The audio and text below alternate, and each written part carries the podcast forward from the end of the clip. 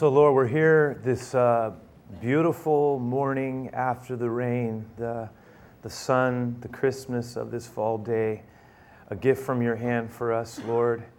It's good for us to praise you when we do it, and we do it with a right heart. Things open up inside of our spirit. It's like opening up the window, letting you come in.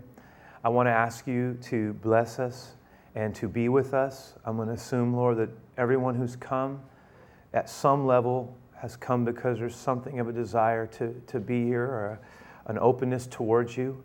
And so, as we prepare to engage this word this morning, I ask that you would speak to us about things that pertain to our attitudes and how we think about you and how that affects how we, we relate to others who are in need of, of grace and forgiveness. And so I really want to invite you, Lord, to come and work in our hearts as we take time to think about you and listen for you. Um, don't just be the God of yesterday who used to do great things, but be a God who is present and near. We ask this. Speak in your name, we pray. Amen, Lord. Uh, before I, I jump in here, you know, periodically on the C5 section, there'll be different things that we will the, the C5 is a highlight, but I'm going to highlight one of the highlights, and that will be the C4. And uh, C4 has to do with the Operation Christmas Child. And I know it's like, well, it's a long way off, but this is one of the things that our church has been participating in now for a few years. And uh, you can see a little bit about it. There are these, these handouts as well. But um, it came up because you know what happens is you, these are you make a shoebox and you, you, fill it with different things and it talks about just it's a very small thing to do. But next week's the last week our church is collecting those and then we're going to be shipping them off as part of a large global movement really that's been going on for a, a many years now. The operation christmas child works through samaritan's purse. Why this came up was that you know in the last couple of days we've had many of us were at a men's retreat at least a good number of us were in that retreat the speaker was a man by the name of Kirk Nowry. Kirk Nowry is the direct assistant to Franklin Graham, who is the president and CEO, really the, the originator of Samaritan's Purse, which is a global uh, relief organization that is really devoted to just doing good in Jesus' name. They were, in fact, the first ones in to North Korea with medicine, millions of dollars worth of medicine. They were the first Westerners allowed in. Some remarkable things that he was just telling us on the side. He wasn't even talking about the Samaritan's Purse, but some certain stories he brought up. One of the things he brought up was about this different people who were working in their organizations. In fact, he had us listen to a surgeon who was being directly uh, Skyped to us in the middle of that meeting from some remote region in Kenya. This, this surgeon who, had, who has devoted his life to ministering in Jesus' name, serving two, uh, 250,000 people with one doctor. And uh, he was talking directly to us. There was not one of us who were, who were there, honestly, who weren't seriously moved um, to just, we were humbled. We were humbled because we got a chance to hear a, a hero, someone who had worked so hard and completely, instead of taking what our culture would say are the fruits of your success, went and, and said, There's not enough money I could ever make to justify all the things I got through to get to this point. He says, but I didn't do it for that. And he went and he accepted a position. And, you know, that was a nice story until we actually heard him.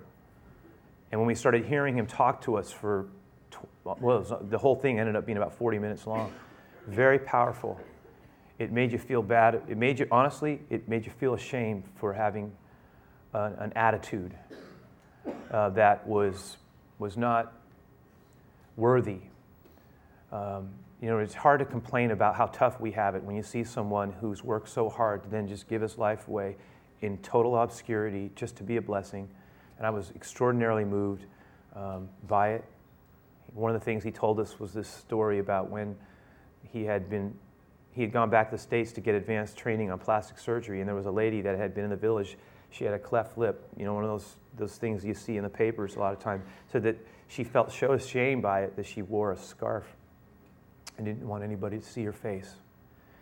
And one of the great gifts he said of his life was being able to, to perform, perform surgery at advanced level on this woman. And, and he talked about how that moment came where she saw her face.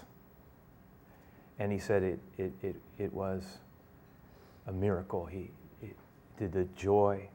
And the first time that she didn't feel like she had to wear, I mean, it was just stuff like that. I, mean, I was like, I was wreck I, I was, I was, I was like, Lord, I'll do whatever you want me to do. You know, I mean, I won't complain. You know, thank you. You know, it was one of those things. And and then he talked about this, this other, and so he was introducing different people in the organization, and, and boy, this is not the, I need to hurry up here. So, but he was talking about this, uh, this girl who now speaks on behalf of Samaritan's Purse, and, he, and I'm not going to get this story totally right, but because it's just totally something I remember him talking about. One, the reason, is the reason there's a connection.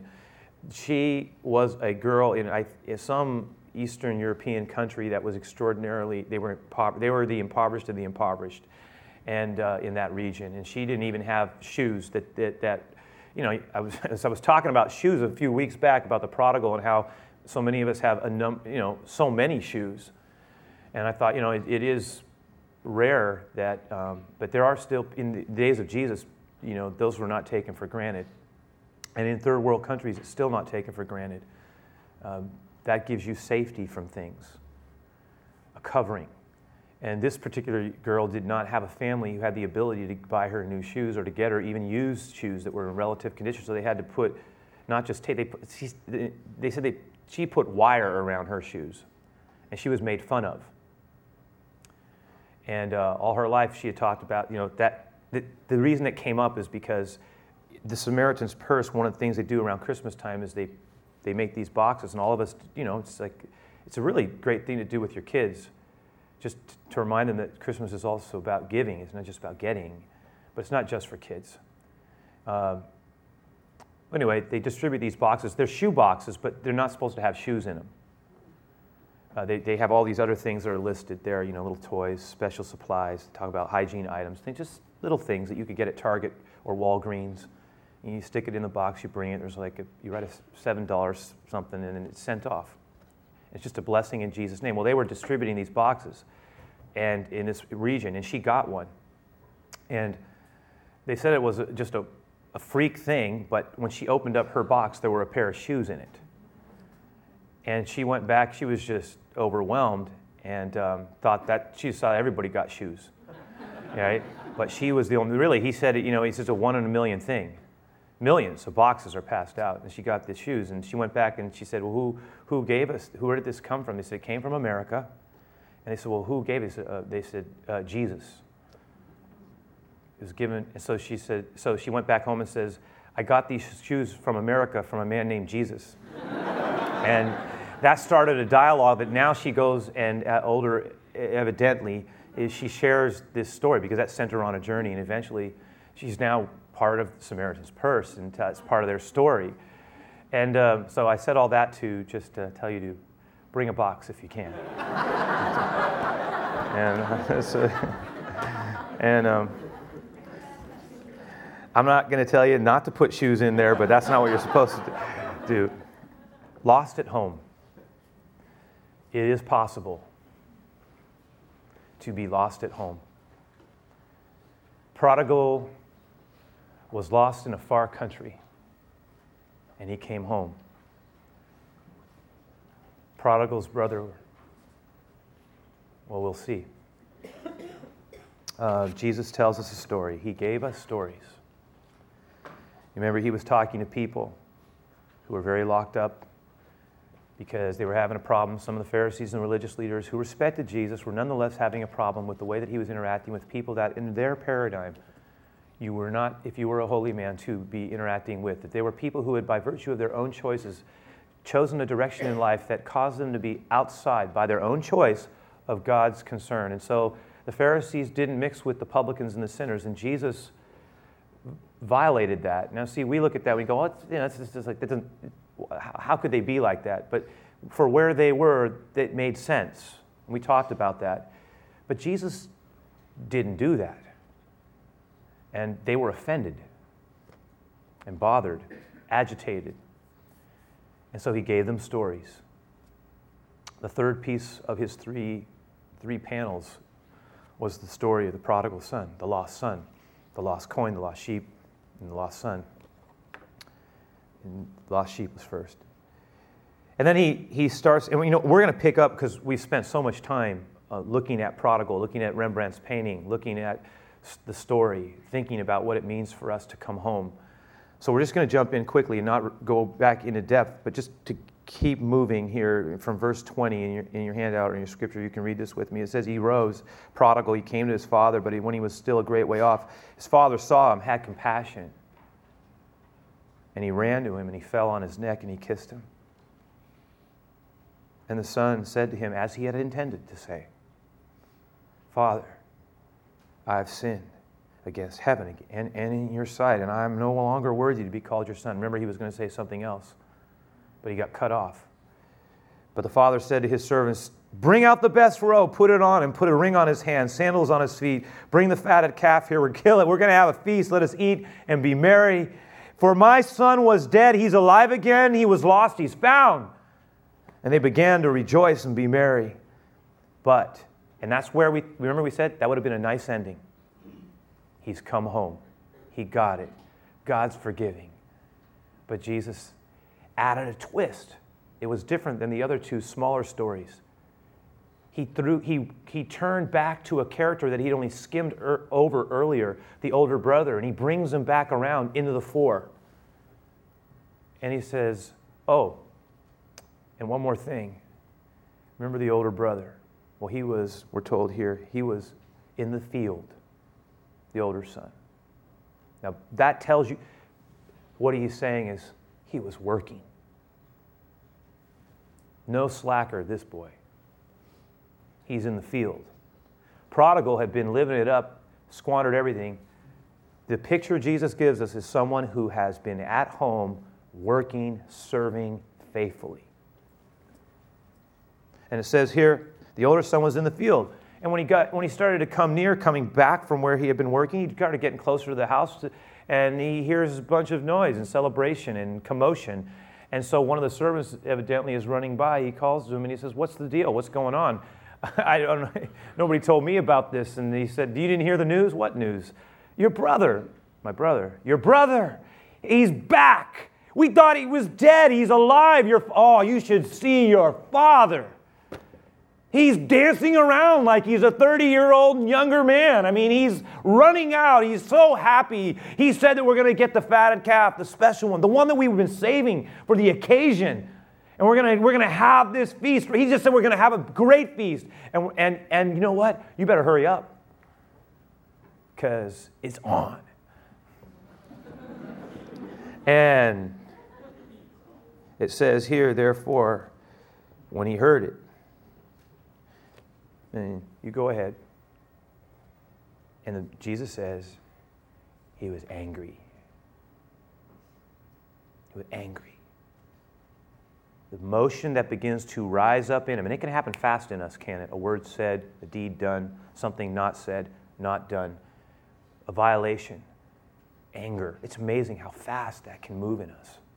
He got angry. The words, far from penetrating him, it, it, it made him feel violated. He was angry. We're told here that he would not go in. He refused to go in. And finally, I'm assuming that the word got back to the father that his son wasn't coming in. Where is he? Didn't he hear the news? I told him. I told him what was going on. He knows about it. Well, where is he? He's. I, I, this must be still out there. Father goes to, leaves the party to find him, goes out to him. Jesus says he starts to, and he could have used a number of words, but he starts to plead with him begins to reason with him. He begins to engage him in a discussion. Let's talk about this. So now you know better than that. This is you, you get this picture of him trying to work with him to get past this thing. Come on. And it says as he's pleading with him, because he, he, wouldn't go in, and so Prod- prodigal's brother, the older brother, answers and says to his father, "Father, look." And, and we're just given a, a a glimpse of the conversation. Jesus pulls it out of there and he says, the, the, the, older son says to his father, Father, look at this. I have these many, many years I have served you, and you know it. I have never transgressed your commandment at any time. I've always done what you've asked. And yet you never gave me, you never gave me a young goat. You never made a feast on my behalf for my friends, me to celebrate. But as soon as this son of yours comes home, he who has devoured our livelihood with harlots, you throw him a party. He doesn't deserve it, and I'm not going in. And if you think I am, I am you're greatly mis. He doesn't even deserve to be back here. And you know what? He was right. If you want to get square about it and honest about it, he did deserve nothing. That was the point. In fact, Prodigal himself admitted as much. Remember when he starts, he says, I am not worthy to what? He says it verse, he said, I'm not worthy. I am not, he, I'm not worthy to be called your son. Basically, what he's saying is, I don't deserve anything, nor do I have an expectation. And there is nothing to indicate there. In fact, Jesus makes it very clear that that was a genuine feeling, not a rehearsed way to manipulate his father. I'll pretend to be really, I'll, I'll get the, you know, I'll work him a little bit, get him to be more sympathetic. No, he meant it. He meant it. It wasn't false. It wasn't just courtesy. It wasn't just doing the right thing. He meant it. There is no expectation, no entitlement. I blew it. I lost it. I cashed it in. I, was, I, I. I look. I'm not interested in being your son. I understand. I've lost that privilege. All I want to know is if I could get a job, if I could be a hired servant in your house, I would be, I would be a blessing to me. He meant that. I deserve nothing. It was the Father who had changed it. It was the Father. He, had, he didn't even get a chance to make his case. He never suggested he deserved anything. His Father comes out. His Father is the one that runs to him. His Father is the one that kisses him. His Father is the one that says, Bring out the, the robe and the ring and the royal sandals, right? Bring it all out. Bring it all and, and, and let's get the calf and throw a party. And I don't want to hear any more about it. And you're not going to finish your speech. I already made up my mind. You're back home. I'm happy. You're alive. You were dead. You're back, to, back where you belong. Let's celebrate. He didn't even pretend to deserve it. He was happy. His father was the one. His father was the one. And uh, you see, and the gracious treatment by his father, which he probably had only heard about, tore into the older brother at a very deep level once it got back to him. And his anger seethed as, he, as if he had been personally violated by it. So he again is the, what Jesus is saying is the older son is being revealed here as equally lost, but just in a different way. That in many ways he is lost, although he's never gone to the far country, he is lost at home. And that is a thrust. One, I mean, one of the most fascinating things to consider is how Jesus chooses to see. We talk about Rembrandt's painting and it, it's, a, it's been a lot of life living out of his painting, the return, to watch his interpretation. Jesus also paints, but he painted with his words. And he basically gave us two pictures. He says, Here's the picture I'm giving you of the prodigal. Now, you know what? When we look at the painting that Jesus gives us of the prodigal, we are compelled. Yeah, it's true, he was you know, a fool. He was naive. He was proud. He thought he knew better. He was reckless. He spent everything. He wasted everything. But the way Jesus pick, paints it, he got, but, he, but you know what? You, you, you sort of are drawn towards him because there's such a genuineness to him in his brokenness. And when we get back, when he comes home, he's so authentic. He's so real. He's so uh, willing to acknowledge his wrong that when, when we, we want to forgive, we want, it, it, we want the Father to say, you you come home. It makes that's the God we serve, the forgiving Lord. And prodigal, I mean, always, I've read this parable, this story since I was a boy, and I've always been drawn towards prodigal because we all know what it's like to fail and be broken and need forgiveness. And there's something about him and about his brokenness that appeals to us. And Jesus did that. Jesus intentionally moved us to view him with sympathetic eyes. He could have told the story any way he wanted to, but he told it this way. But how is the older brother revealed? How does he come across? He comes across different. Interesting, when Rembrandt paints him, he's, he painted him as aloof, but Jesus actually shows him as someone who's really angry. So angry that he won't even go in. In fact, he's not in the picture. Jesus, Jesus shows him as someone who, who is pretty pretty difficult to embrace. He's, I, I, was thinking about it. I was thinking about how he, how he presents him. I mean, he's kind of comes across here as resentful, petty, judgmental. Uh, he's rigid. He's unmoved. I mean, we're left to wonder is there no compassion in this guy? How could he be such a baby and not love his brother? His brother's been dead. What's wrong with him? You know, can he really be that small hearted?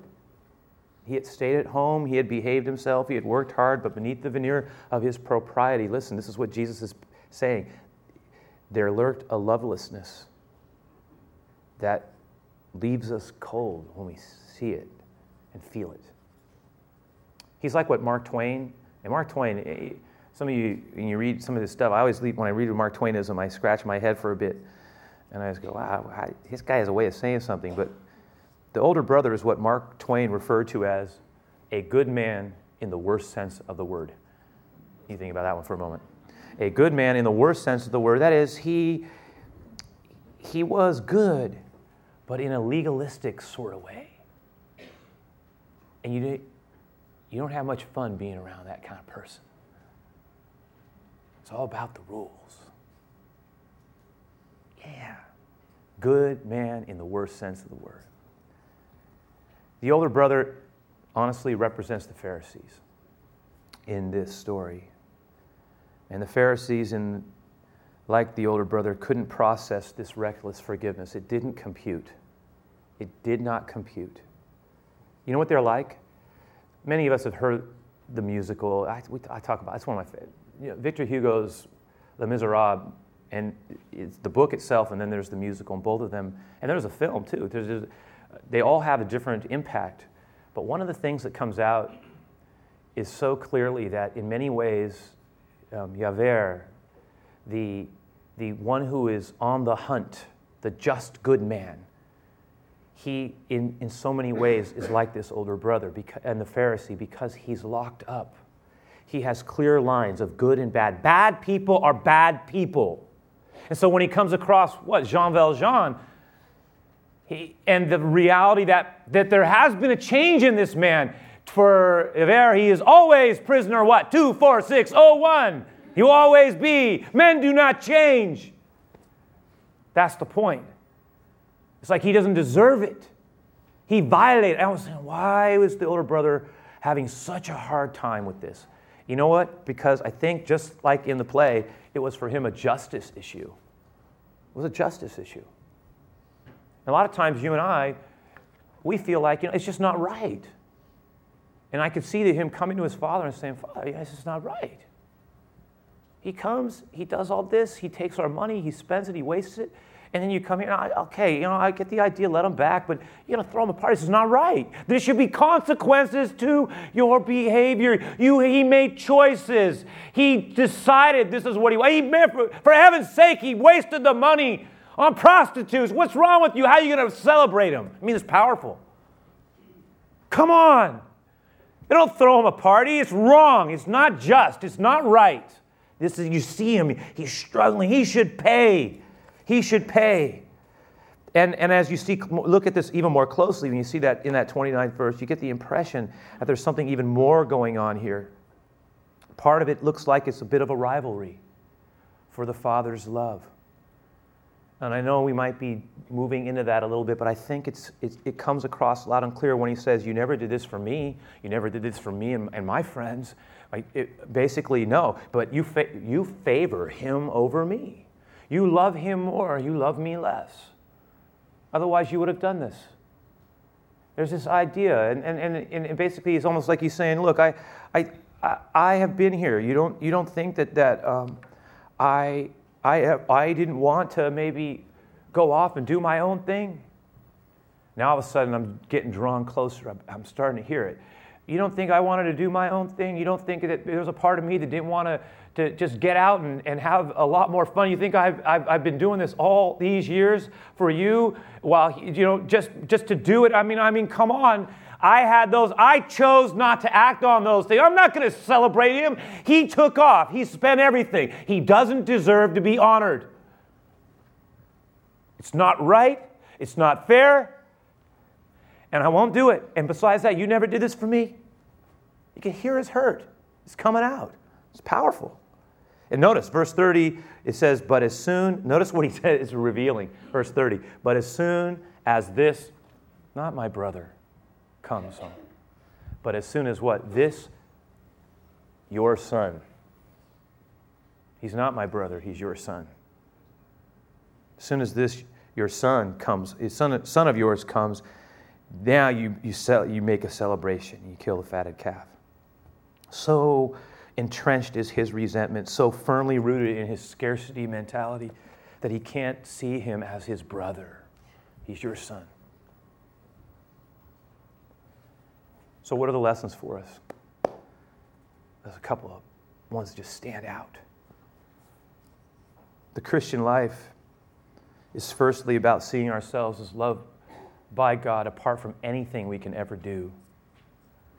It's about grace, it's about an undeserved gift. The older brother saw the father's favor as something that he could earn. In fact, in verse 29, again, he says, All these years I've served you. All these years I've served you. You owe me. I've earned it. Um, this is what I've done for you. And the father, and then I'll just put verse 31 up, returns and says this to him. He says, No, son, look, you are always with me, and all that I have is yours. Look what's going on. The older brother says, This is about what I've done. You owe me. This is about what I've done. Father says, You are. It's not about what you've done, it's about the fact that you're my son. One says it's about what I've done, the other one says it's about who you are to me. It's about relationship. It's not about what you've done. It's about who, what we have. What are you talking about? What are you talking about? It's about what I've done. You owe me. No, it's because you're my son and I love you. Don't, what are you talking about? We don't serve God to earn his love. We serve God because we are loved. Very important. Very important that we understand that. Not far behind that, and it really sits there with us as well. But an unhealthy, poorly formed, let's say distorted understanding of our Heavenly Father's love, and you can see it, will often lead to a lovelessness towards other people and others, or a pettiness, or a, in other words, how we view God affects how we treat other people. It does. So, what Jesus was saying was, my friends, the reason you don't understand why I'm with why God would care about these people is because you don't understand his heart for you. When we, like the older brother, are, are um, moved to, to see love as being less of the issue and duty as more of the issue, there's that tendency to become self righteous. I did my duty. They didn't. Less compassionate. Because it's about keeping the rules, it's about legal, legal, being legal. It's about they did this, they don't deserve this. I did this, I deserve this. I'm blessed, you're not, you're blessed. And it, it, because of what we do, not because of what he's done, it starts to create an environment where it's unhealthy, it's not life giving, it's constrictive, it's, it's, it's suffocating. And you know what I can tell you is that many, and even, I'll say this how many prodigals have been chased back into the far country because some loveless brother or sister didn't welcome them back with the, with the forgiveness of God, but had them jump through a bunch of hoops to get qualified again? And I understand the tension. I get that. I understand there are, there's a need to own things. I understand all that. But there's something about a lovelessness that kills things that God's trying to do, and it's the inability to really bless and forgive.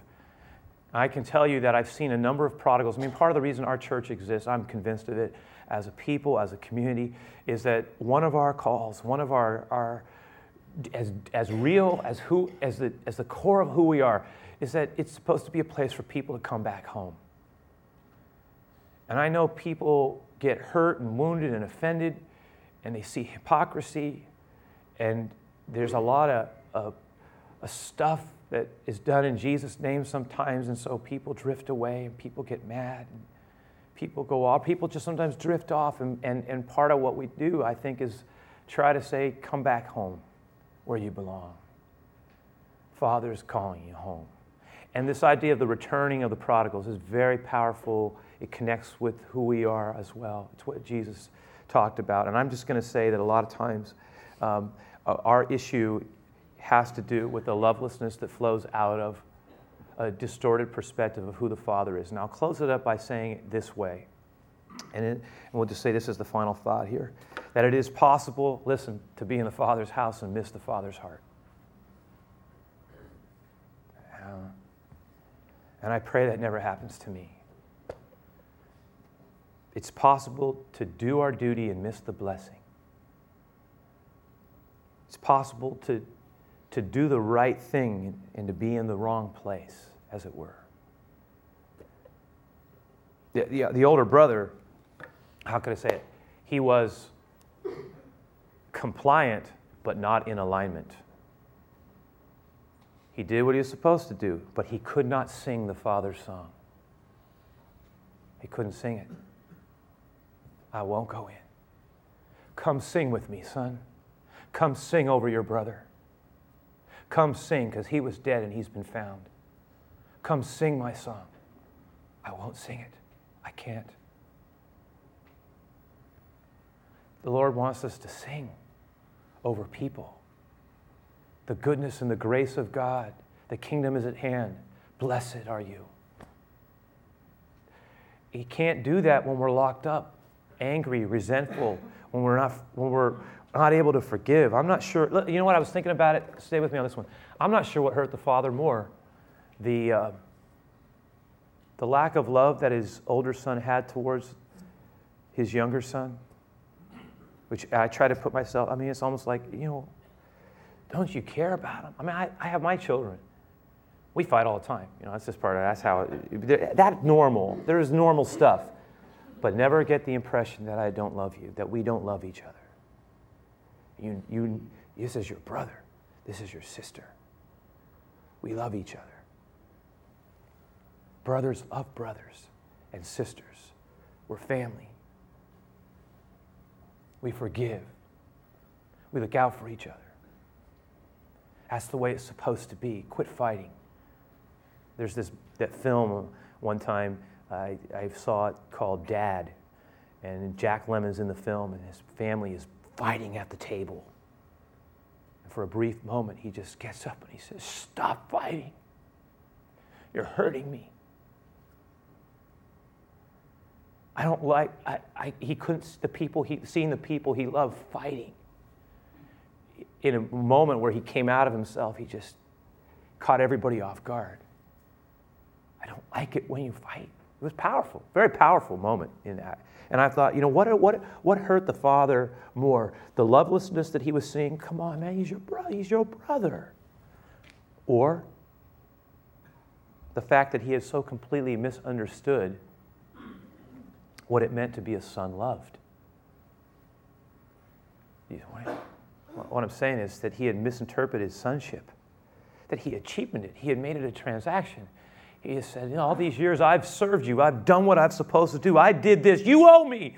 And it's like I thought, it's like he's saying, you know, all everything that I've done here, if anybody deserves it, it's me. You owe me. And as the father says, son, son, what are you talking about? Everything I have is yours. All that I have is yours. You are always with me. Don't do that. Don't make it about that. Don't cheapen what we have. Don't make it about doing your duty. At the end of this thing, it's about our relationship. It's about love. It's about who we are. You you stop that. Don't say that. You come home. It's cold out here. You come. Let's go inside. You come home. Let's go. Don't do that. Because when we, when, uh, all right, Lord, I pray, I pray that you would allow for some of this to affect us.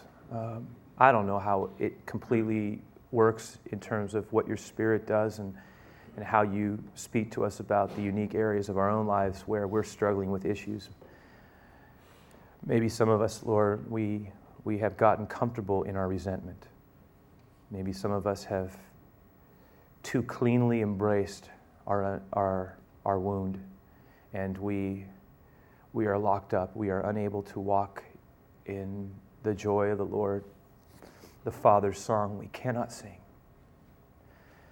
And I pray that you would remind us that part of what it means to serve you and to be in your house is to know your heart And I suppose that learning how to live into your heart and learning how to sing your song is a big part of what it means to, to follow you all the days of our life. And so I, I pray that as we bring this time to some point of closure, and we, and we close with the song that we're going to have in our giving time, Lord, but really I pray that you would move, move on us, challenge us on things. Don't let us walk away unmoved, but remind us, Lord, remind us of things.